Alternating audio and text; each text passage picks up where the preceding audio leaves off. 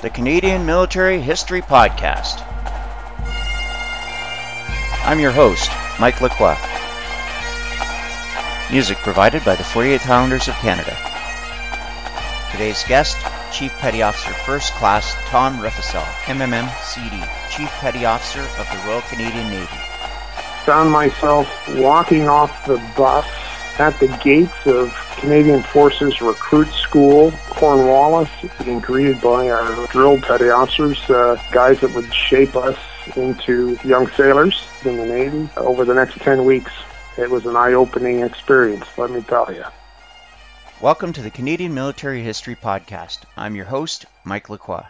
Before I get into the interview with today's guest, there's a little bit of housekeeping I'd like to do. First of all, this is the last episode of the season. I'm going to close out and I'm going to come back in the fall with fresh new guests ready for you to listen to. So, what's happened in the past few weeks, just because I haven't posted an episode, I've just been busy with a couple of things. I've been busy with getting camping started for the season and all that good stuff. So I'm really looking forward to spending a busy summer, not only recording some good interviews for you to listen to, but also enjoying some time off and getting out and traveling. That being said, I'm going to do an end of season wrap up episode. So the next episode you'll hear will be the episode where I simply recap what's happened over the past year. So if you have somebody who you know who maybe they're not sure if they want to get invested or listen to the show, this would be a good first episode to listen to. So what I'm going to do is I'm going to go back and I'm going to pick up some of the highlights of the previous interviews and put them in sort of a best of the first year of the show. As far as today's guest is concerned, I'm very excited to have our first full fledged member of the Royal Canadian Navy on the show. It's a long time coming. Chief Petty Officer First Class Tom Riffisell is the Chief Petty Officer of the Royal Canadian Navy, and he is our first Navy guest, so might as well start at the top. It's great to finally have representation from all the branches of the Canadian Armed Forces. So far, we've had a lot of representation from the Army, a few representatives from the Royal Canadian Air Force, and also, just to round it out, we have last episode with the CEO of the 3rd Canadian Ranger Patrol Group. So I believe we've rounded out the branches of the Canadian Armed Forces. And moving forward, I hope to keep that up and have a variety of people from different branches, different elements, different services, different periods of service, just to make it a full fledged Canadian Forces show and a lot of variety for you to listen to if you're interested in being a guest on the show, send me an email at mikelacroixcmhp at gmail.com and I would be glad to get you onto the show. If you'd like to recommend somebody, somebody who works for you or somebody you work for, I can also do it that way if you know that somebody in your chain of command has a compelling story, or maybe somebody who formerly served with your regiment or your ship or your squadron, whatever, if you happen to know that they have a compelling story to tell, I would be very happy to include them as guests. So without any further delay, here's my interview with Chief Petty Officer First Class Tom Riffisell. Chief Petty Officer Riffisell, welcome to the podcast. It's great to be here, Mike. Thanks very much for the opportunity to participate in your podcast. It's a great tool for uh, veterans of yesterday and today to tell their stories. Thank you. Tom, you and I first met at the conclusion of the Battle York Parade, which was held in Toronto in April of 2013. Yeah, Mike, that's correct. It was a tremendous opportunity uh, personally for me uh, not only to see the colors of the Royal Canadian Navy leading the Toronto garrison down University Avenue, but also to be able to participate and be present at Queen's Park for the presentation of the colors to uh, 3RCR.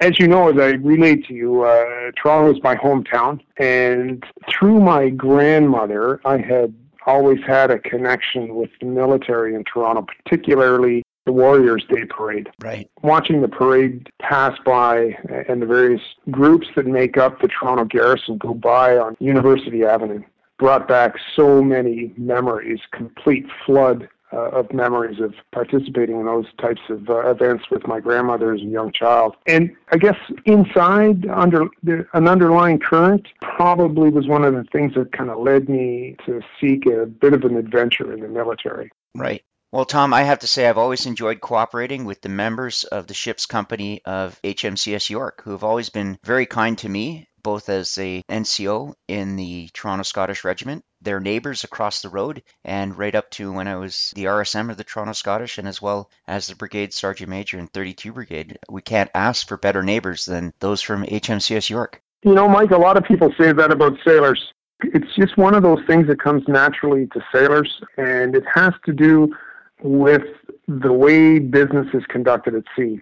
But HMCS York in Toronto, uh, being the face of the Navy in what undoubtedly is the financial and capital center of our country, brings important effect because so much of Canada's prosperity, both the quality of life of our citizens and the economic well being of this country, is based on Canada being a maritime nation. And that connection to the sea, both east and west, is via the Great Lakes and the St. Lawrence Seaway. Grain from the prairies comes to Thunder Bay and is transported through the Great Lakes to the east coast ports of Montreal and Halifax. It goes out through Churchill, through the Arctic waterways, and off to various points around the world. It leads from the west and goes to the Port of Vancouver. And having a unit that is involved in Toronto as to the level of HMCS York is involved brings the importance of that maritime component of Canada's defense family front and center to what is arguably the economic capital of this country. Absolutely. They play a very important role. Well, it's great to have a naval guest on the show, finally. I mean, I can include Kevin West as a Navy guest because he did start in the Royal Canadian Navy, but he currently wears the uniform of the Air Force. Bringing all this naval tradition and naval background to the show is a great boost, and I hope to get more guests. Tom, I sent you the questions in advance. Are you ready? Yep. Yeah, I'm ready, Mike.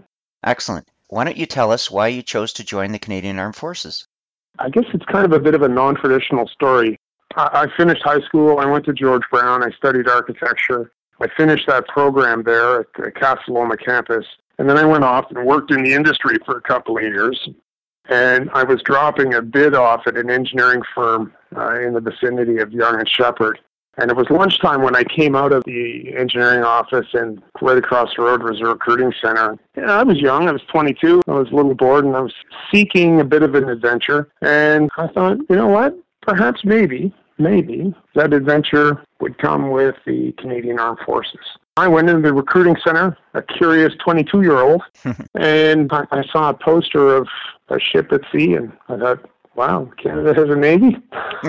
that's that's and that's a common thing with uh, in Canada. Canada has a navy. So in talking to the recruiter, I was kind of thinking about the navy. How long do I have to join for? And he said, uh, well, you have to do three years. And I thought, well, that's not too onerous of a task. I'll be 25 when I'm done and can just return and carry on uh, with uh, with my career in architecture or construction management or whatever may come in that field. And that was towards the beginning of December. And next thing I knew, I was being sworn in on the 22nd of December 1982 and found myself walking off the bus at the gates of Canadian Forces Recruit School, Cornwallis, in Annapolis Royal, Nova Scotia, on Sunday afternoon, the 6th of January. Being greeted by our drill petty officers, uh, guys that would shape us into young sailors, uh, young recruits in the Canadian Armed Forces and the Navy over the next 10 weeks it was an eye-opening experience those first few hours at recruit school in Cornwallis. Let me tell you. Absolutely and I finished, and we graduated on St. Patrick's Day, 1983. so that leads into the next question. What was the world like when you joined? What was the world like? That was the Cold War period. Absolutely. As a Canadian, you understood what the Cold War was about from a civilian perspective. Russia was powerful, the United States was powerful, and NATO was there. You really got a different perspective I personally got a different perspective on the Cold War in one of my first voyages at sea when we're participating in multinational NATO exercises in the northeastern Atlantic. And the Russians were always present, watching you, following you, observing what the ships were doing. And we were hot and heavy into the Cold War in those years. What were you like when you joined? Curious. I'd have to say I was curious, and I remained curious through my first two years of service because, as I said in the beginning, I really only had the intention of fulfilling my three year basic engagement because I felt that it would give me enough exposure to excitement to, to satisfy that urge to go to sea. I was prepared at year two and a half to start my release process, but looking back on it now, thankfully, I had a, supervisor uh, my yeoman, my divisional officer, the executive officer, and the commanding officer all played a part in convincing me to stay, convincing me that I had a bright future in the Navy, uh, in the Canadian Armed Forces, and that it would be, in their estimation, a, a mistake for me to leave. Right. They must have had a good crystal ball. it was it was better than mine. Definitely, it seemed to have been the right choice. Anyhow, and I haven't looked back. I do not regret for one moment the day I uh, was sworn in. I do not regret the decision that I made to join Canada's Navy and Canada's uh, Armed Forces. Not not one minute. Uh, national service is noble work. It's, it's been a tremendous opportunity. I completely agree with you. Tom, what was your most memorable experience in the Canadian Armed Forces or your greatest achievement? Pretty tough to pick one memorable moment. But I think as a sailor, in my estimation, every sailor should aspire to be the coxswain of a warship, the senior non-commissioned member of that ship's company. Right. Because if you want to make an equation to that, that's RSM right? You are part of the command team. You are leading men and women in whatever assignment you get. There's no higher calling than that. My tour came as coxswain of HMCS Ville de Quebec. I had the tremendous luxury of working with some of Canada's best young men and women, two tremendously dedicated commanding officers, two tremendously dedicated executive officers, a corps of officers and chiefs and petty officers that knew how to lead their men and women, knew what had to be done, and we got on as a ship's company and did it and we saw success at every turn, and that success was born out of hard work and dedication. Now, if you want to talk about the most memorable moment of that two year period of my life at sea, I would have to say that it would have been my last day on board HMCS Ville de Quebec as the ship's coxswain because when I left that day, I knew that for the rest of my career, I would never again be a full fledged member of a ship's company. Right. That was an incredible feeling of sadness on one side because I was putting behind me something that I had been part of for 27 years. But it was also the stepping off point for the rest of my career as a chief petty officer in the Navy, as an institutional leader. And that's what uh, is expected of our senior chief petty officers and senior chief warrant officers to become the institutional strategic leader in the Canadian Armed Forces and within our environments. Absolutely. I can clearly remember doing my final march across the frontage of the Toronto Scottish Regiment and understanding that that was the end of my time in the infantry. And I walked off the parade square, and went down the lonely hallway, and I got myself into the mindset what's next? And I realized that at that point in time, for that day, for that evening, for that event, that was it. My work was done. yeah, exactly. I also had the very lucky experience of being hosted aboard the Ville de Quebec when she came to visit the Port of Toronto, and that was during my tenure as the Brigade Sergeant Major here in the City of Toronto. Right. Yeah, I was there with, with Admiral Madison. Absolutely. Tom, who is your greatest influence, or who is the most memorable character that you've encountered? There has been a number of influencers in my career, as well as a number of colorful characters, memorable characters. But bar none, I would have to say one of the sailors that I had made contact with, that had made contact with me, and that had followed my career and still does, and still is there. If I need advice, I could pick the phone up and call him, would be Lieutenant Retired Earl Corn, former Chief Petty Officer, former Chief Yeoman, former Signalman he has played such an influential part in my career from the first moment we met when I was a leading seaman in HMCS Assiniboine, and he was the squadron chief yeoman for the commander of the NATO Standing Naval Force Atlantic. I can't even begin to describe how much I owe him in the role that he's played in in my development to getting me where I am today. It's priceless. Right.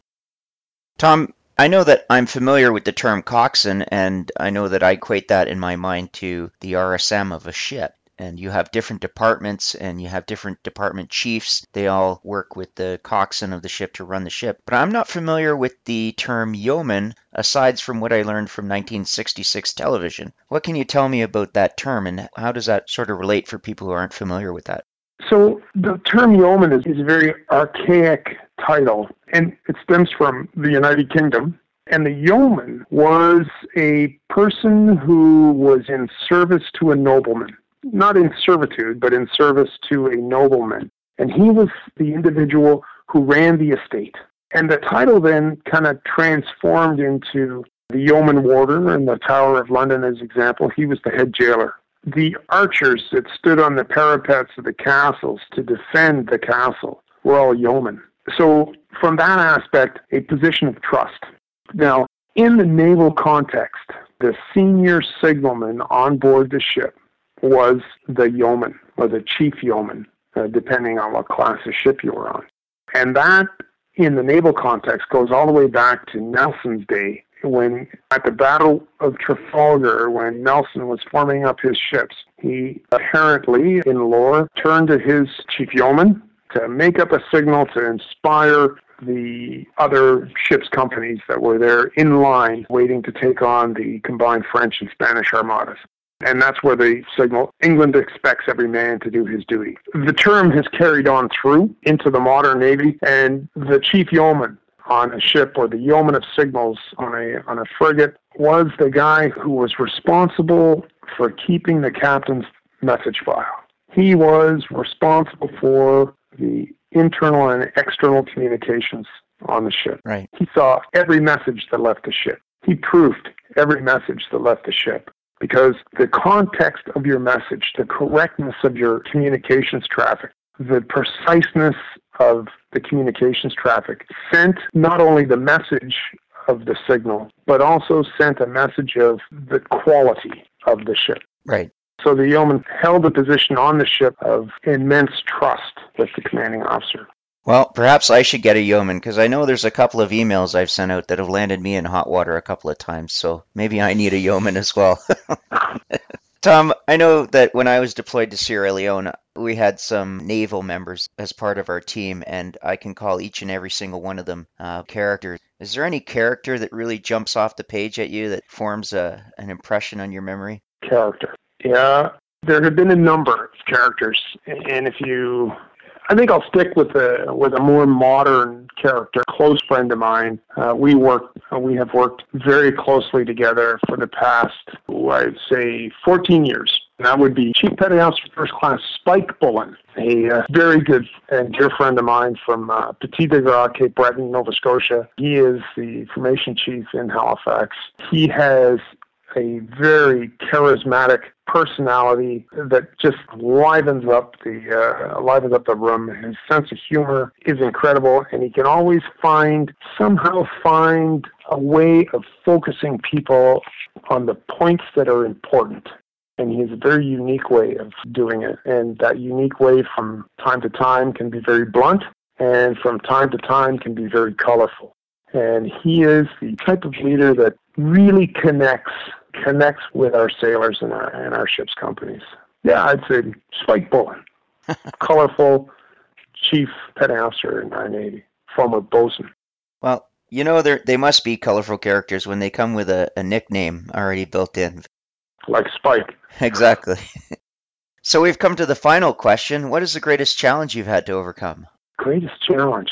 Yeah, Mike, I was thinking of that question, and I think at every rank level, whether you're in the Army, the Air Force, or the Navy, challenge comes in many ways, shapes, or form. I have looked at challenge and preferred to turn it around and look at it as an opportunity. An opportunity to either advance my career or the careers of my subordinates, an opportunity to make change, an opportunity to participate in change, an opportunity to make things better. From a perspective of challenge versus opportunity, I have always tended to be a glass half full guy. and if you're looking at it from a glass half full, that's an opportunity. It's a challenge when your glass is half empty. Sometimes when you when you look at things as as challenges, the task can become daunting. One of the best training opportunities for any sailor at any rank level is the opportunity to undergo workups at sea, a five week intensive training program designed to take a group of individuals and form them into a well oiled, well machined ship's company. Some people will look at that as a challenge. I've always looked at workups as an opportunity, an opportunity to better myself, an opportunity to better the practices of our ship's company, the opportunity to provide training. Because the more you train, the better you train, the better you will be able to react to whatever situation you encounter while at sea, whether that be conducting search and rescue in the horriblest of sea states and the horriblest of conditions, or whether that's having to conduct full out combat operations, much like Charlottetown had to do off of uh, Libya during uh, Mobile, or that the ships companies of HMCS Toronto and Regina have done successfully in their operations in the anti terror campaign that has been ongoing for the Canadian Navy since October uh, 2001 and continues right through to today. What you saw today, what you heard today at question period from the Prime Minister in the retasking of HMCS Regina to bolster NATO's efforts is a testament to the agile capability of our Navy to be deployed and conducting operations in one part of the world and to be retasked to go do another operation in a different part of the world is what deployed naval power provides to a country flexible options. Right. I suppose that's the whole nature of being in the Navy. You travel the world, you do the missions of the nation, and you never know where you're going to end up. Every time I've had the opportunity to speak to a member of the Royal Canadian Navy, they've always expressed the passion of having that type of workspace and understanding that the oceans is, is their office and that's where they prefer to be as opposed to landlocked anyhow. Yeah. I don't know how better to say that, but well, it rests on our motto. And the motto of the Royal Canadian Navy is ready, aye ready. Absolutely. Was played out in spades today. Certainly. The Navy will be ready to do that, and we're ready. Tom, is there anything you'd like to say just to summarize your episode? Just to summarize my episode. Well, the slogan for the Canadian Armed Forces, Mike, when I joined was There's no life like it, and I won't regret the day that I chose to live the Forces way. That didn't influence me one bit then to join the Canadian Armed Forces, but it certainly resonates with me today because after 31 and a half years of service to my country in the uniform of a member of the Royal Canadian Navy, I can honestly say that there is no life like it. And to this day, I do not regret the decision that I made to join the Royal Canadian Navy and to be a member of the Canadian Armed Forces. It's a tremendous honor as a Canadian to be able to represent my country around the world. Tom, is there anything that you're working on right now that might be of interest to the listeners?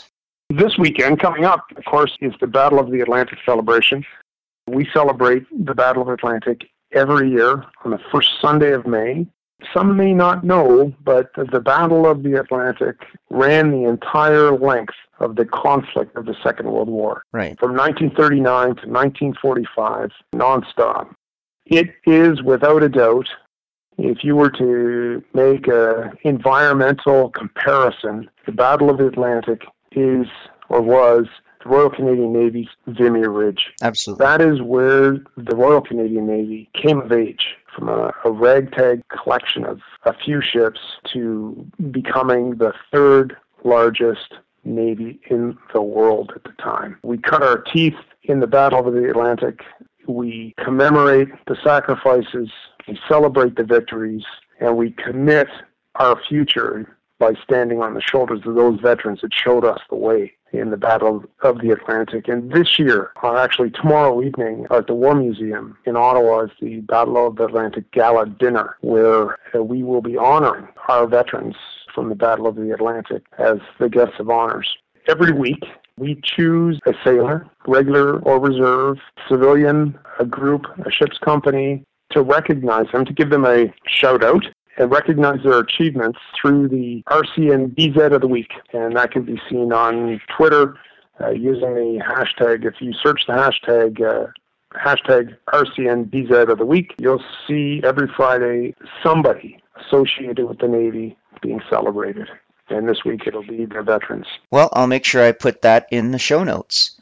Well, Tom, I want to thank you very much for being a part of the show. It's been great catching up with you. I know that when we first met at the Battle of York Parade, we followed that up with the first ever Toronto Garrison Sergeants and Warrant Officers Mess Dinner. And even though it said Sergeant and Warrant Officers, we did have Chief Petty Officers and Petty Officers on board. And it's great catching up with you, and it's great to talk. Thank you very much. Okay, thanks, Mike. Take care, Tom. Thank you for listening to the Canadian Military History Podcast. I hope that you've enjoyed this episode. If you did enjoy the podcast, please leave some feedback on iTunes. If you have any questions, comments, or suggestions, please send me an email at mikelacroix, cmhp at gmail.com. Please let me know if you'd like me to read your comments on the air. While you're waiting for our next episode, please visit the website at www.canadianmilitaryhistorypodcast.ca or the CMHP Facebook page. If you'd like to support the podcast by making a donation, please click the PayPal link on the webpage. The next time you're considering buying something from Amazon.ca, please visit the Canadian Military History Podcast website and click on my Amazon link. A small portion of your purchase goes directly towards the support and maintenance of the podcast. However, your great price from Amazon doesn't change. All donations will go directly into the production of the podcast. All music is used with the express permission of the commanding officer. End tag music is provided by the Princess Patricia's Canadian Light Infantry. Views and opinions are those of the guests of the Canadian Military History podcast and do not necessarily reflect the opinions of Mike Lacroix Productions, the Government of Canada, or the Department of National Defence. This is a Mike Lacroix production.